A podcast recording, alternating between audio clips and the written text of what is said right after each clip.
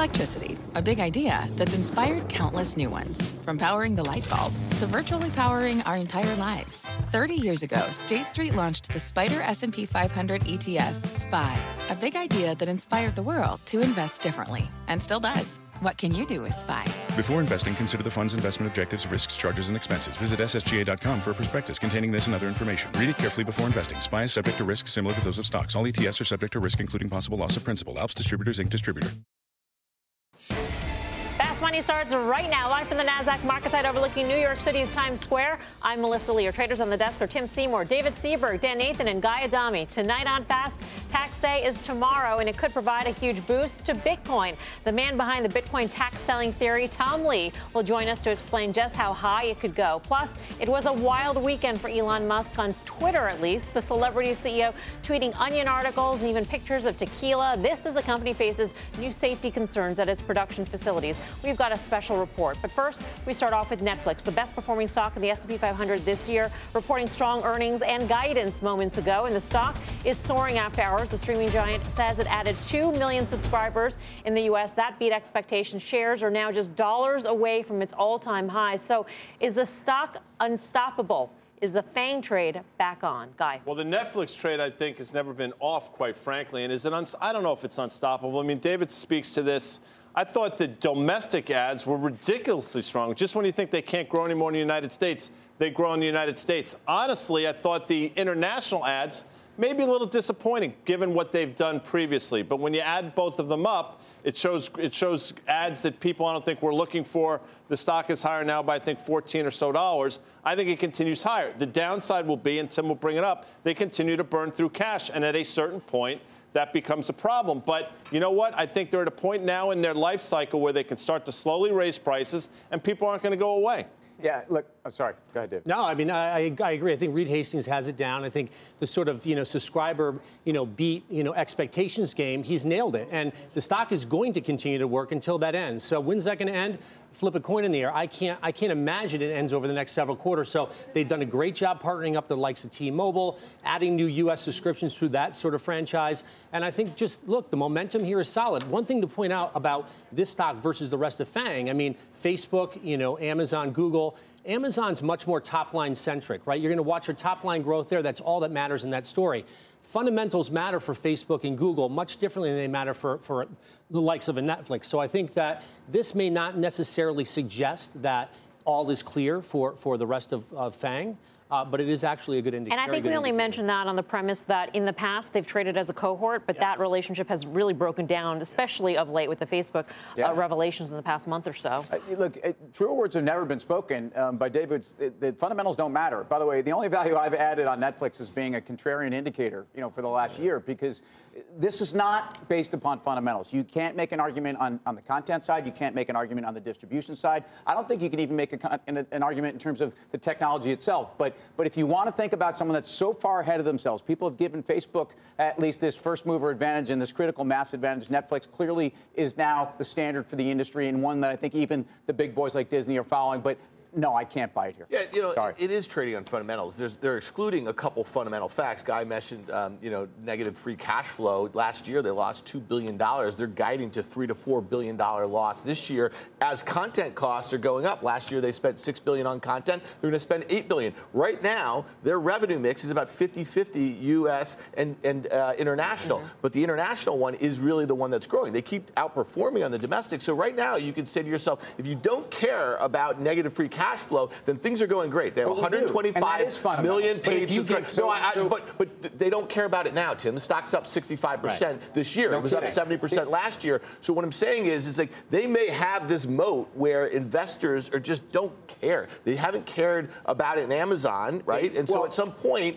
Here, here's what I think about the cash burn. Here's why it's working because they're actually winning Emmys. They're actually getting somewhere on the content they're spending. If they were actually not getting anywhere with their programming and not um, adding subscribers, and, and not adding subscribers, we'd be like, all right, these guys have. Right. First of all, they bought a lot of content near its peak, um, but good for them. But that's, I guess, my point. But at some point, where do you Tim, catch up to this? In multiple? every other yeah, industry, that's the, that's but think about this, guys. Okay, their ASPs year over year went up 12 percent. I'm not pounding the table saying buying it. I'm saying I understand why it's being bought. I understand why it's been bought for the last year. Okay, they're having they just booked their fastest year over year revenue growth in a quarter since 2011. That's pretty remarkable for a company right. this size right now. So to me, they're doing everything right, and people don't care about the cash burn. That's all I, am saying. Agreed, but you look for, at Got forward it. estimates, looking out to 2024, even look at the most aggressive street estimates that exist and you're not looking at it and give it ascribe a multiple that's in line with the likes of Facebook or Google, and you can't even get to the why stock price you, where though? it is right now. We were just, I, we were just saying that. we were just saying how they're street, very different businesses. Agree, so why should well, we no, afford the same multiple I'm, across the no, board? You shouldn't. Fact, you should Facebook's not. Multiple. Okay. I'm just supporting so, the fact when you look at it, when you look at the fundamental breakdown, it doesn't support it at all.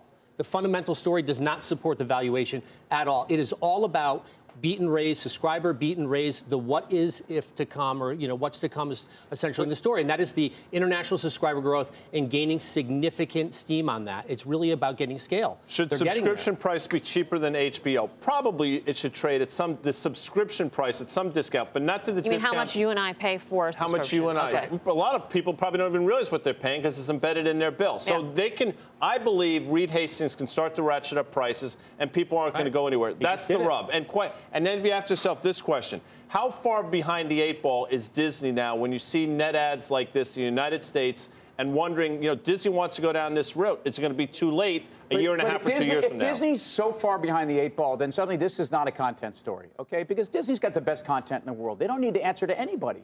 And, and, I, and I think about this, and it gets back to a point: is what is Netflix Netflix value? They are in every home. They come preloaded on every TV you buy. Everybody's got a subscription. I go to a ski house for the weekend. I log in my neck or Dan's Netflix account, and then you know suddenly oh. the bottom That's line. That's why my queue is a disaster. I, it's the weirdest oh, stuff. I, I, it, yeah. it's weird. But uh, the bottom line here is this is why it's even more outrageous to say that there's no competition. These guys are going to do this forever. So, I, so I, but Tim, here I'll just say this: at some point, Reed Hastings is going to start broadening out his right. vertical. You know, he's going to he's going to go just away from video. and They're going to buy Spotify or something like yeah. that, and then and then people are going to be like, oh my goodness, that. And was they create really, an ecosystem. Yeah, I mean, they create a content right. ecosystem. That, that's really what has to happen. If I were them, I would start using my currency trading at a multiple like this because it doesn't own. Con- I mean, it doesn't own content. But it could go out there and build it, and effectively they could go buy Spotify. In other words, they have all the loyalty, they have the platform, they have all the the, the installed base. They have but the, same things that people are rewarding Netflix for. This is my point. And everyone's waiting. You know why? they haven't been good at it. Because, yeah, that's right. They haven't been good at it. That's not in their that's DNA, and, and, and, the multiples reflective of that. If they started to do it and they executed properly,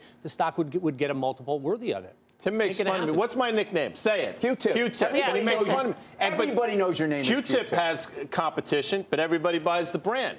Jello has competition, but everybody buys Jello. Band-Aids they don't buy. Strips, they don't necessarily buy it. They, they call everything Band-Aids. Q-tips, but they may What's not buy Q-tips. No, I'm telling you. Because you in the end, if it functions the same, I'm getting the real thing because I don't want to put those Fugazi Q-tips in my ear. By the way, just saying. every time you get a haircut, I don't, I don't I understand how whether you're Q-tip anymore. How how how is that relevant to this conversation? You're saying that people will. I mean, no, I mean, is that, is that a legitimate question or what? Netflix I mean, is becoming it's becoming people say it. Netflix, no matter what the service is, it's a Netflix. Netflix. That, you're not Huluing so and chilling. This, where that's wrong is this: um, if their content's not good, then people won't be Netflixing and chilling anymore because True. you know it, it if it's all be. crap, nobody's right. going to watch right. it. So I mean, that's the bottom line. So but what's more Think about the evolution. The, the, content that they've bought or the content that they produced? That I they mean, what? that they make. Produce. Not for me. I can tell you right now. A tremendous amount of money doing it. On the kid front, I, I would imagine that it's for the kids, yeah. or I can watch old documentaries, or you know. VH1 behind the music. think about the it's weirder than that, dude. It's weirder than that. Think about the evolution of this company. Remember when Amazon was cited as having a spending problem, right? And what happened to the stock?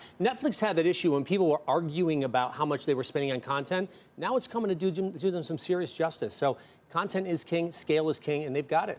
All right, for more Netflix's move after hours, Chartmaster Carter Worth is over at the Plasma with his instant earnings analysis. Hi, Carter, what are you looking at? You? So we're going to look at Netflix, but also earnings in general. Here is, of course, just exactly what you all have been talking about. One thing that's key is the stock hasn't quite made it to the prior high. It was a Monday, it was March 12th, and it was 333 spot 98. It got as high as 332. Um, my hunch is that on all approaches to that uh, high of, of Monday five weeks ago, you want either write calls or trim into the move on the open. But let's let's pull back from here and then end from here. Let's talk about really the most important price action so far into the earnings season. It's the big banks, right? And you've you've covered this over the last several days, but I wanted to really look at it in detail. Uh, these are all, uh, in fact, five of the 11 biggest financials reported, and basically, it's been very, very good earnings. All have beaten, but the price action has been very poor. You see the big names here. There's a second slide just to round it off. But this is the real point that on average, these big names have dropped 3.3% on the day following beats. That's not good action. Um, moving on to the market in total, we've had 52 stocks in the Russell, 3,000 reports since April 1. You've got 31 beats, 60% misses, and then, of course, uh, in line. But it's not about whether you beat or miss, it's about how you react to the beat or miss, of course. And, and this is what we've had. It's been fairly muted. The average performance of the beats up a little bit, but the average performance of the misses down 7.6%. And that's heavier or uh, outlier uh, behavior than normal. All right, back to this big fella. Let's draw the lines. Let's put in the stats first. Okay, moving on to the stats. This is what Netflix has done all quarter reporting periods since inception. When the stock was down on the day going into earnings, as was the case uh, today, typically it was down the following day. And when it was up, so this is going to actually contradict this pattern, meaning it was down today, but it's indicated up in the night market. And then finally, the lines. Okay, here we go. And what we know is that the stock checked back to the top of the channel that it's been in. I mean, it's lived in this channel for the better part of three years. And right now, we are toying with the high. Again, my hunch is to trim it if it touches the high of 333 or right calls. Carter comes over, right? Yeah. All right, come on over, Carter. When does he not come over? We're not done. Yeah, Yeah. hardly ever. But thanks, Ryan, for bringing the chair in. Welcome. Good stuff. Um, so, is the bottom line here that you believe uh, that earnings beats will have much more muted reactions in the market? So the bar is much higher going into this Well, that's right, because it, the, it's, it's an overwhelming consensus. The, the narrative has been the same that the tax cuts, a non chart thing, but that's what's driving Yeah. it, and the low unemployment and trade wars, maybe, maybe not, that everything is going to get saved by this quarter. And the earnings consensus is for something like 16, 17% earnings growth. And we had great numbers out of the financials, which are the lifeblood of the system, second biggest sector by weight, and most important sector by theme. The reactions were terrible. Um, that's not great. Um, you'll have an outlier like this, like Netflix, but but the presumption is that the earnings are not going to save anything. In terms of the FANG stocks, um, the correlation once upon a time used to be pretty tight. I mean, this is sort of just the momentum driven technology area of the market, so they traded along with a lot of other big cap technology s- stocks. At this point, how far broken down is this correlation? In other words, if we get more beats from Amazon and Alphabet, could we sort of save the tech sector? Right. So we know Facebook's leading on the way down. Yeah. Google's the second worst. Microsoft's been fine. Apple middling, and then you've got the two high flyers, Netflix and Amazon. I mean, if Amazon pulls this kind of move, that will help offset the, the trouble with Facebook and sort of net us out as maybe not much progress with the FANG group. So, Car- so sorry, it was just it's the first year in a couple we've had like a real market where you could trade it. Okay, and we have levels here. So you know you were looking at the Russell. I, if I look at the Russell 2000, it made a pretty, pretty perfect double top. If you look at the Nasdaq 7000 double top, the S&P never got there. Um, so you know we bounced off the lows here. We seem to be in a trading range. Do you see us busting out of this range that we've been in year to date anytime soon? No, I mean, that's the sort of the goalpost thesis, right? That we have this fairly remarkable 10 session plunge, right, from the Friday the 26th of January to that February Friday uh, 9th low, and that we've set goalposts for quite some time. But always, I think the lower goalpost is the ones that rest. But, but quickly, transports Yeah. broke out today. Big day for the transports. It was a trucking led thing. JB Hunt led of all 20 stocks, and all the other truckers uh, followed through. Transports have been lagging by so much. Maybe it's a catch up trade, obviously, to be, to be watched. All right, Carter, Thanks, thank Beth. you. Carter Braxton Worth. Uh, we've got a news alert here on the latest NBC Wall Street Journal poll. Let's get to John Harwood in D.C. with all the details. Hi, John. Melissa, as it happens, we've got data both on tech and on tax cuts, two subjects you guys have been talking about. First of all, we took the temperature about how people feel about the influence of tech companies, and not surprisingly, in the wake of that disclosure of 87 million Facebook accounts having been compromised, you have uh, a plurality, 37 to 35 percent of Americans saying that Facebook has too much influence. Not so much for the others that we checked out, uh, Google.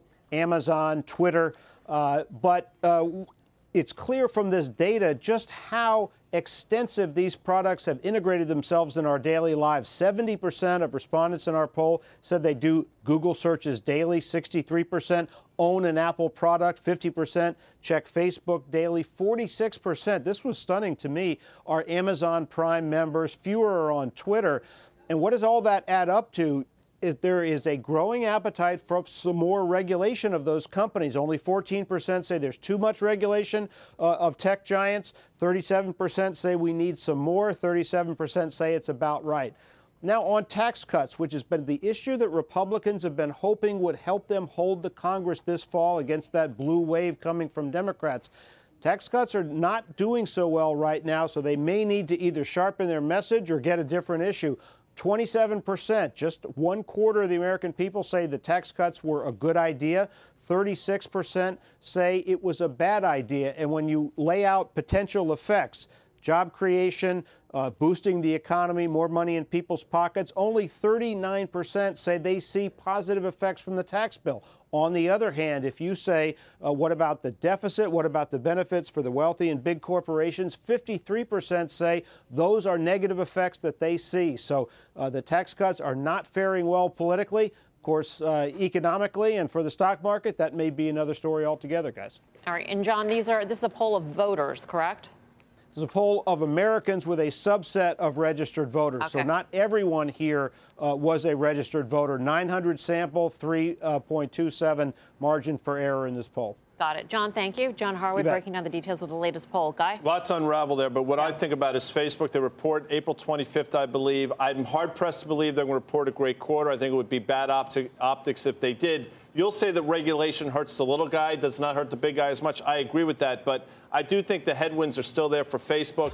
I would sell it into this quarter. All right, coming up, a controversial arrest in a Starbucks in Philadelphia, putting the company's new CEO in the hot seat. But did he just give Wall Street a masterclass in crisis management? We've got those details, and we'll tell you what it could mean for the stock. Plus, it is make or break moment for Bitcoin. Can the cryptocurrency rally this week after the tax deadline is behind it? Fundstrat's Tom Lee will be here. And later, top strategist and fast money friend Tony Dwyer says the market lows are in and there's a major stock rally ahead. What's he looking at that's got him so bullish? He'll be here to explain. We're live from Times Square in New York City. Much more fast money after this.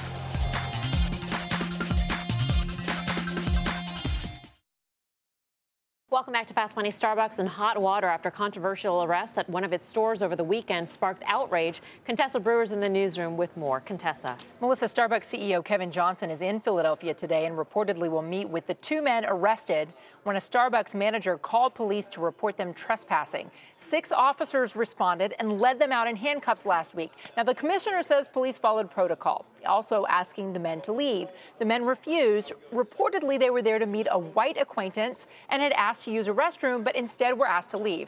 Their friend arrived during the arrest, as you can see, and demanded answers. The video was posted on social media. What did they do? What did they do? Did someone tell me what they did? They didn't do anything. I saw the entire thing. They didn't. What did they do? The CEO calls those arrests reprehensible. Starbucks declined to pursue prosecution. And in fact, the CEO says some of the training and practices at the company led to this bad outcome. In this particular case, the local practice of asking someone who is not a customer to leave the store, and unfortunately, then followed by a call to the police. Now, certainly there are some situations where the call to police is justified, situations where there's violence or threats or disruption. In this case, none of that existed. These two gentlemen did not deserve what happened, and we are accountable. I am accountable. Critics, though, continue to call customers to boycott Starbucks. And for a second day, protesters demonstrated at the store where the arrest happened. That store has now temporarily closed, and the manager has left the company. A spokesperson here, Melissa, initially described it as a mutual decision. Then she said she misspoke. Johnson has said the blame lies not with the manager, but with management. By the way, the stock today up just slightly on the day despite this news. All right, Contessa, thank you. Contessa Brewer. So, does Kevin Johnson's swift response to the controversy make the stock a buy? Did it already build up a bunch of goodwill because it's got a pretty good brand? First of all, I, I think Starbucks, I think Howard Schultz, has done a phenomenal job of creating an, environment of diversity, of advocating for lower minimum wages, training, educating his staff. He's putting people through college. I mean, anybody that knows anything about this guy, if anything, he is clearly leaning towards a liberal stance on society. So I don't think you can blame and say Starbucks is offsides here. And in fact, let's.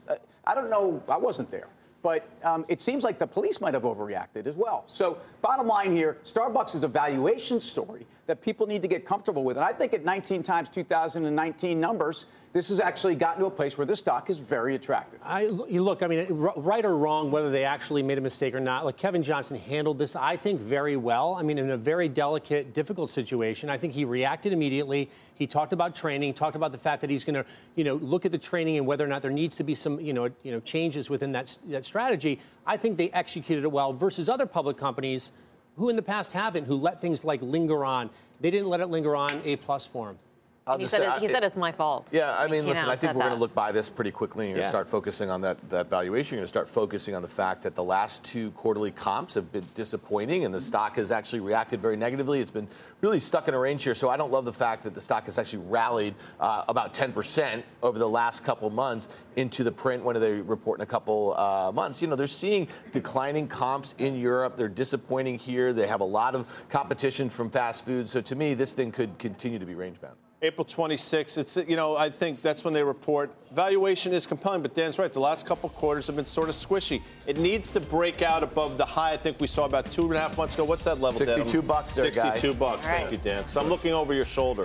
Peas and carrots. Coming up, Tesla CEO Elon Musk taking to Twitter with some crazy tweets this weekend. All this while more issues with his electric car company pile up.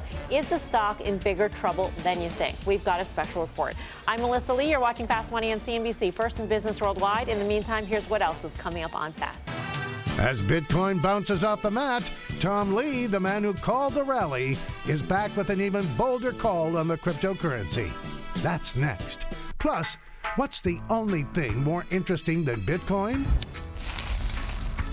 Yup, weed. And all this week, Fast takes a look at the cannabis crazy and how you can profit when Fast Money returns. Welcome back to Fast Money. Crypto investors everywhere biting their nails ahead of what many see as a key test for the crypto market tax day. Bob Pisani's got more on this make or break moment for crypto. Bob. And Melissa, Bitcoin's down 4% today, but still staging a mini rally since the bottom. The, the, question is, why is this happening? Bitcoin bottomed on April 6th at about 6,600 after dropping from about 11,000 in early March. It's a pretty steep descent. Since bottoming last week, it's up almost 20%. And one prominent theory for that March dip is that owners of cryptocurrencies who made money in 2017 had to convert their coin into dollars to pay their taxes. Well, this sounds perfectly plausible, but it's hard to assign how much a factor it was in the downturn. So, first, the sell off began in December, the big sell off. We didn't bottom until February. So, maybe tax selling was a factor as we moved down again in March. Volume did pick up modestly as the March decline began, indicating that there was higher levels of selling pressure than in months before. That would lend some support to the tax selling idea.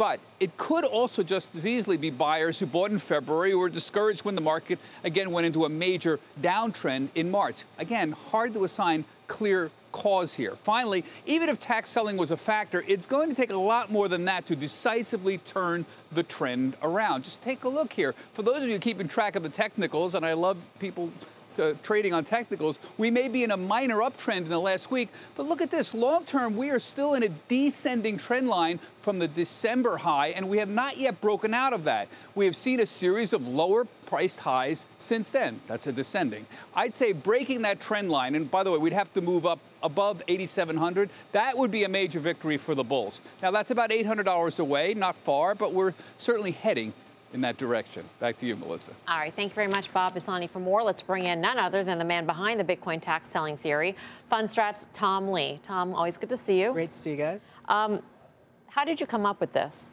Um, well, there's there, there's quite a lot of discussion in a, in a lot of the crypto groups about the the magnitude of tax selling. So I think we ended up just taking a lot of these thoughts, putting it into a spreadsheet, and we came up with, you know, an estimate that 25 billion would be the, the tax bill owed to the IRS for realized gains for U.S. households.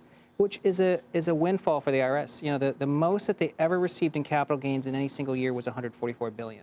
Right. This also implies, though, that most people who are holders had gains as opposed to losses. Yes, and and and it's actually easier to trigger capital gains than most people realize. You know, if someone bought an altcoin, as soon as they received those coins from an ICO, that's taxable.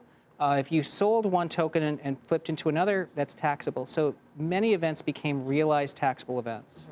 Tim, I think you have a good question for Tom. Well, my, my question is that if this is such a global phenomenon and that two thirds possibly of, of, of crypto trading and activity goes on in Asia, but again, you, your numbers say 25 billion alone. If that's U.S., that will move Yeah. the market. But a U.S. tax moment for a global industry shouldn't be knocking it down so badly. Uh, it's a great point, but the multiplier of fiat, let's say, so a dollar movement to crypto market cap change is potentially 20 to 25 times. So a 25 billion dollar liquidation is several hundred billion dollars of market cap impact. So it's um, you know it's the nature of crypto being sort of an earlier stage industry. It's much more sensitive to fiat flows. What do you need to see in the crypto market in order to make you believe that your theory was correct, that it was tax selling pressure?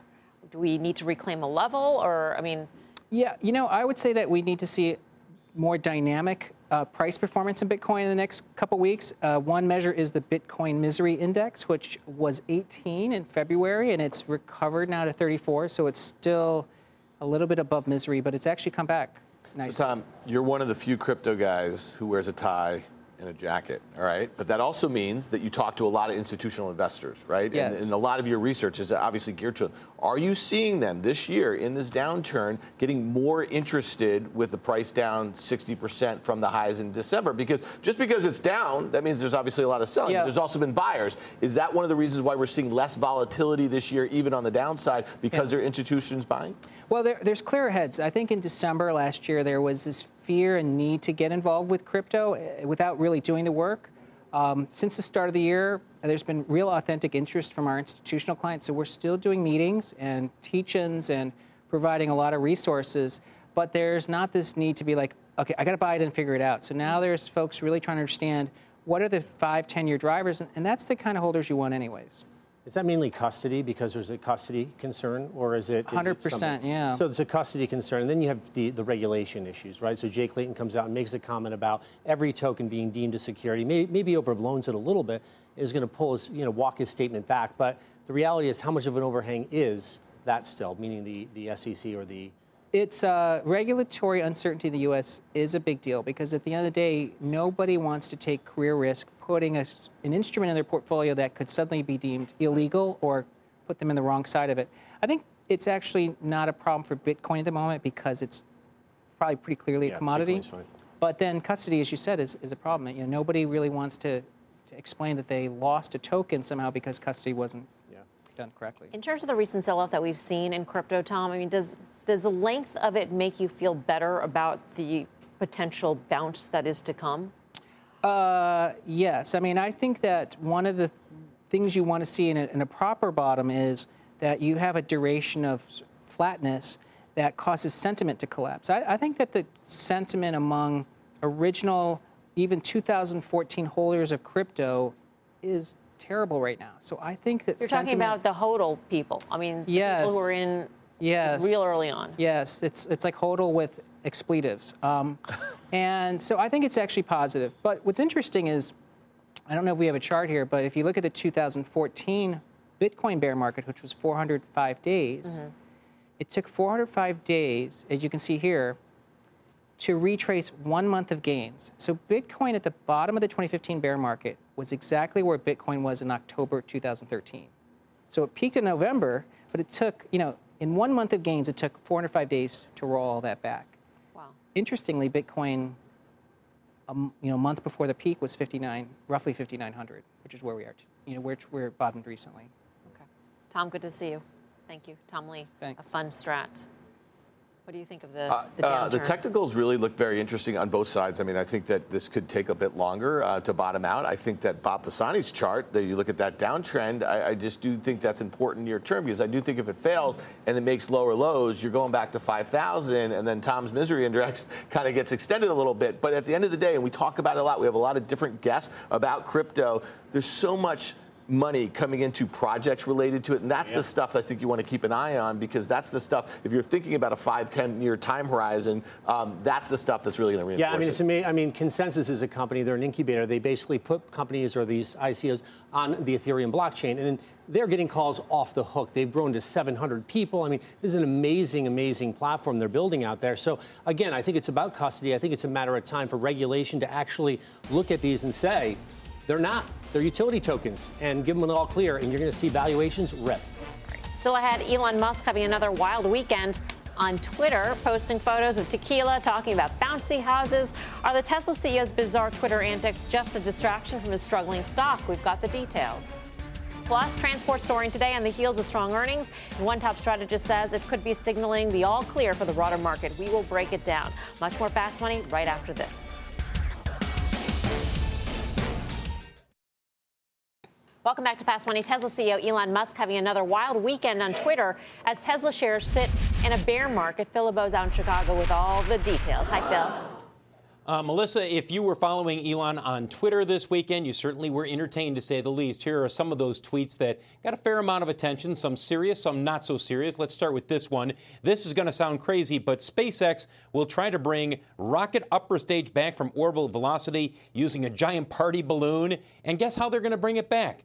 They're going to land it on a bouncy house. He also was tweeting out a picture of Teslaquila. I know there's more than a few people who would love to have a sip of that. This comes after Friday when the company uh, basically said, look, he said in a tweet, we are going to be profitable and cash flow positive Q3 and Q4. Remember, at the same time, what you're dealing with when you look at uh, Tesla for the investors is the negative headlines that have been coming out regarding production of the Model 3 as well as production at Tesla's plant in Fremont, California. Reveal out with an investigative piece today that essentially says, look, Tesla has been underreporting worker injuries. Tesla out with a statement this afternoon when we asked them about it, saying what they portray as investigative journalism is in fact an ide- ideologically motivated attack by an extremist organization working directly with union supporters to create a calculated disinformation campaign against Tesla.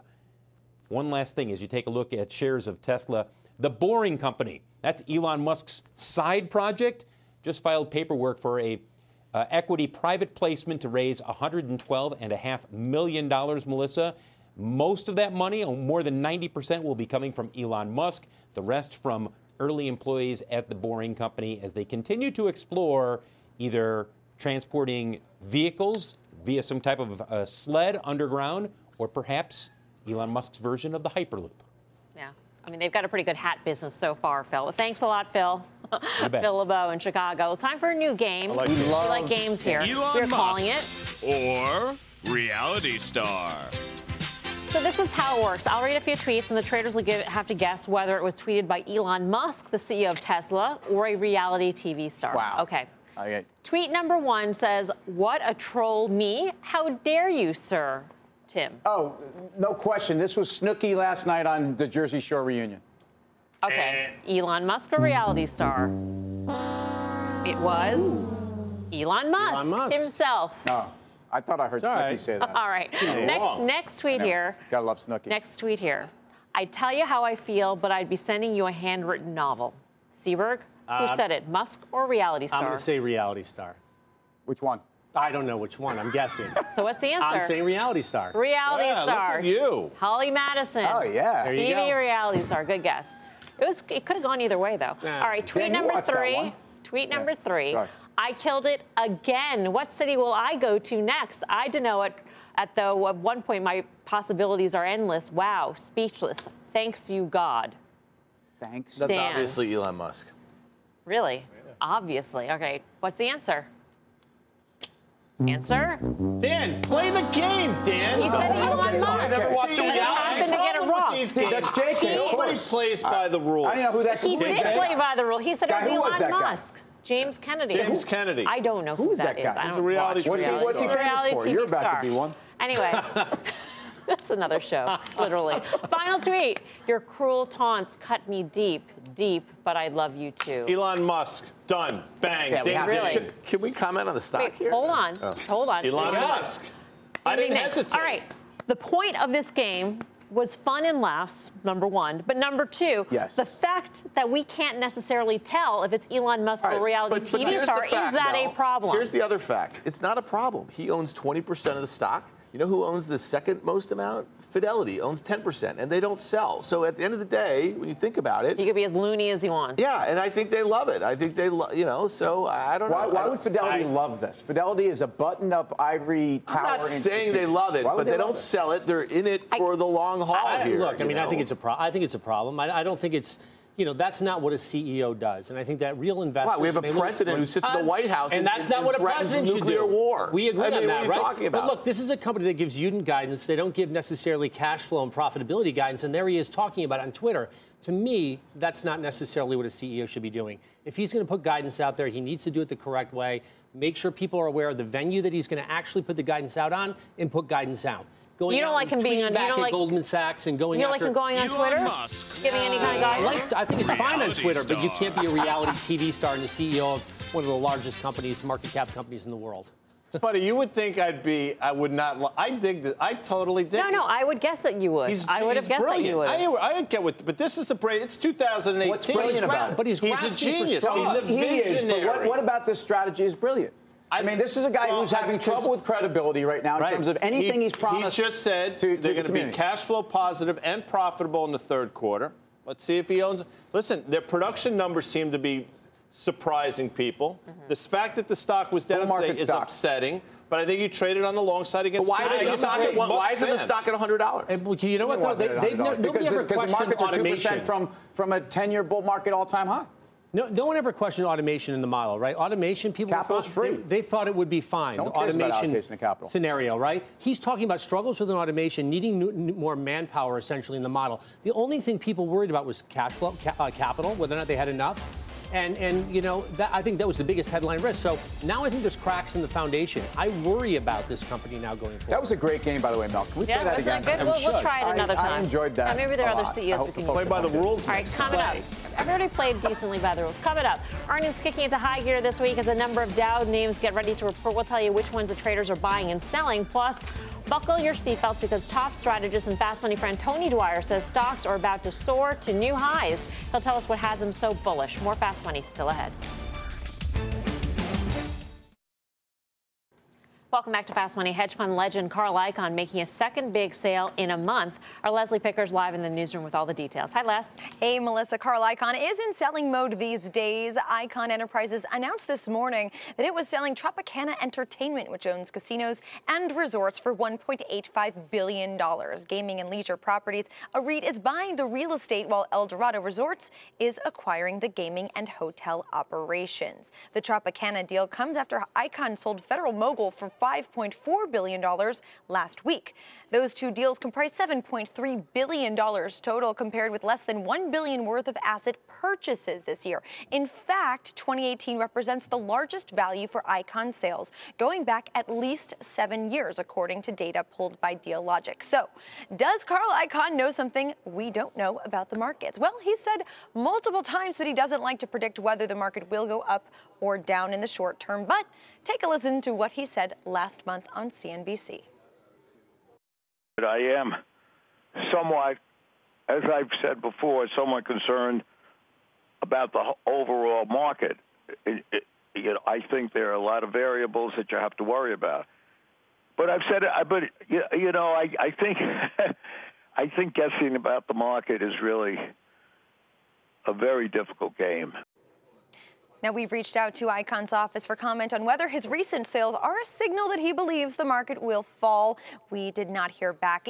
Either way, though, it doesn't hurt for him to free up some cash amid lagging returns. Icon returned 2.1% last year when the S&P was up more than 20%. He had losses of 20% and 18% in 2016 and 2015, respectively. Melissa. All right, Leslie Picker, thank you.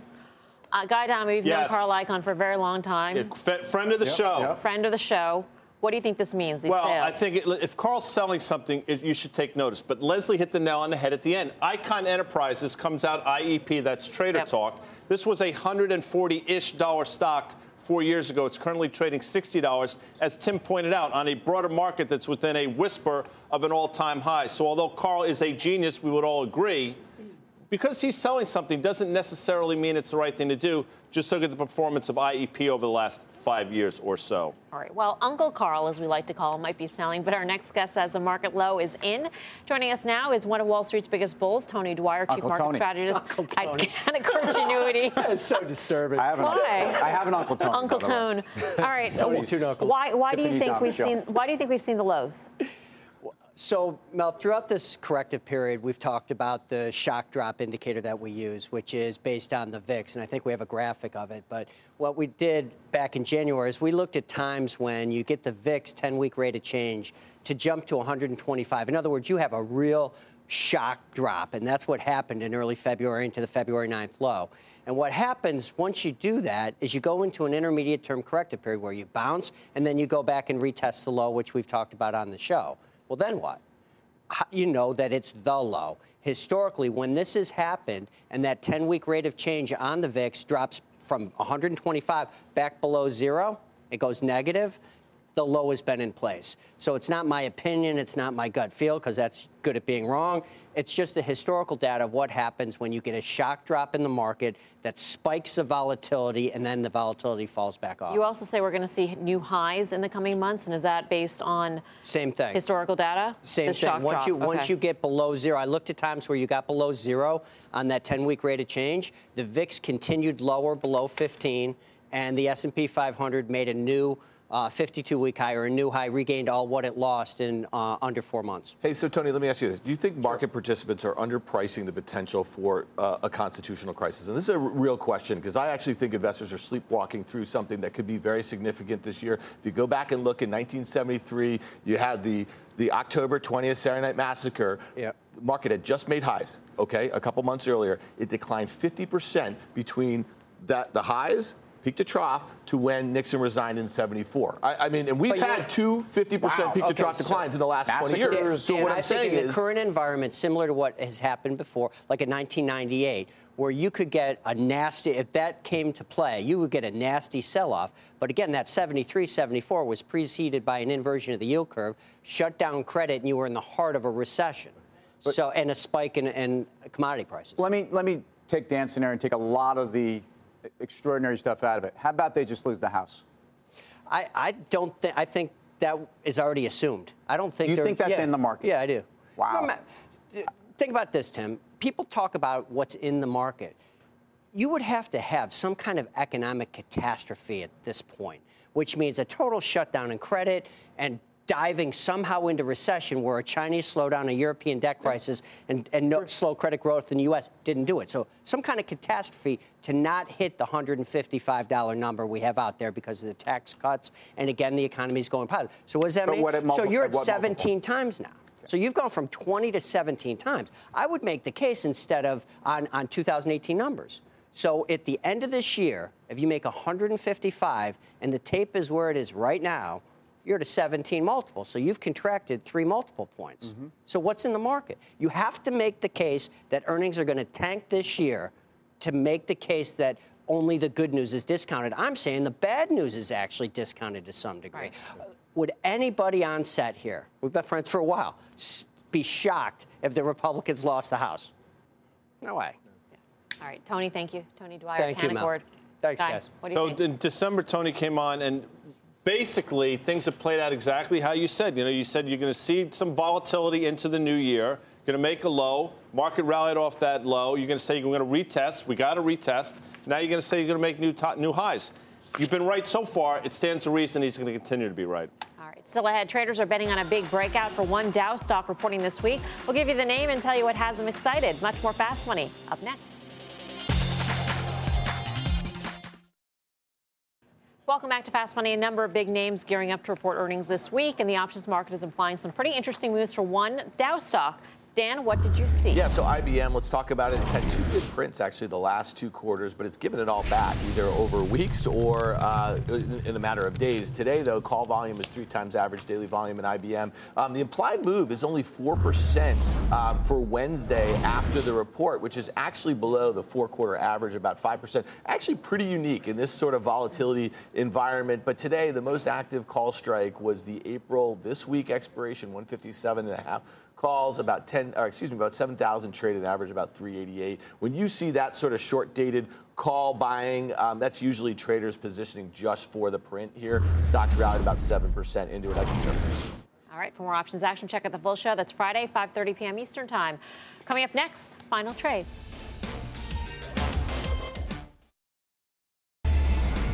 Final trade time, Tim Seymour. I'd actually like to pat Kevin Johnson and Howard Schultz on the back. Starbucks. Go buy that stock. 32. I am. Uh, I'm taking the other side of Guy on this one. Facebook. I'm a buyer into earnings next week. Dan Nathan. Yeah, IBM. I'm not chasing it into the print. Guy. Fun show tonight. Yeah, it was not bad. Miserable. You see that rain? That Oh, epic yeah. rain. Oh, come on. What? Flooding. I mean. But maybe now we've tra- maybe we've made it to the spring, Mel. Let's and you know what? Spring's eternal hope. What? And you know where there's hope right now? In shares of Wynn Resorts. So wondering when you get to it. I'm Melissa Lee. Thanks for watching. See you back here tomorrow at 5 for more Fast Money. Meantime, Mad Money with Jim Cramer starts right now.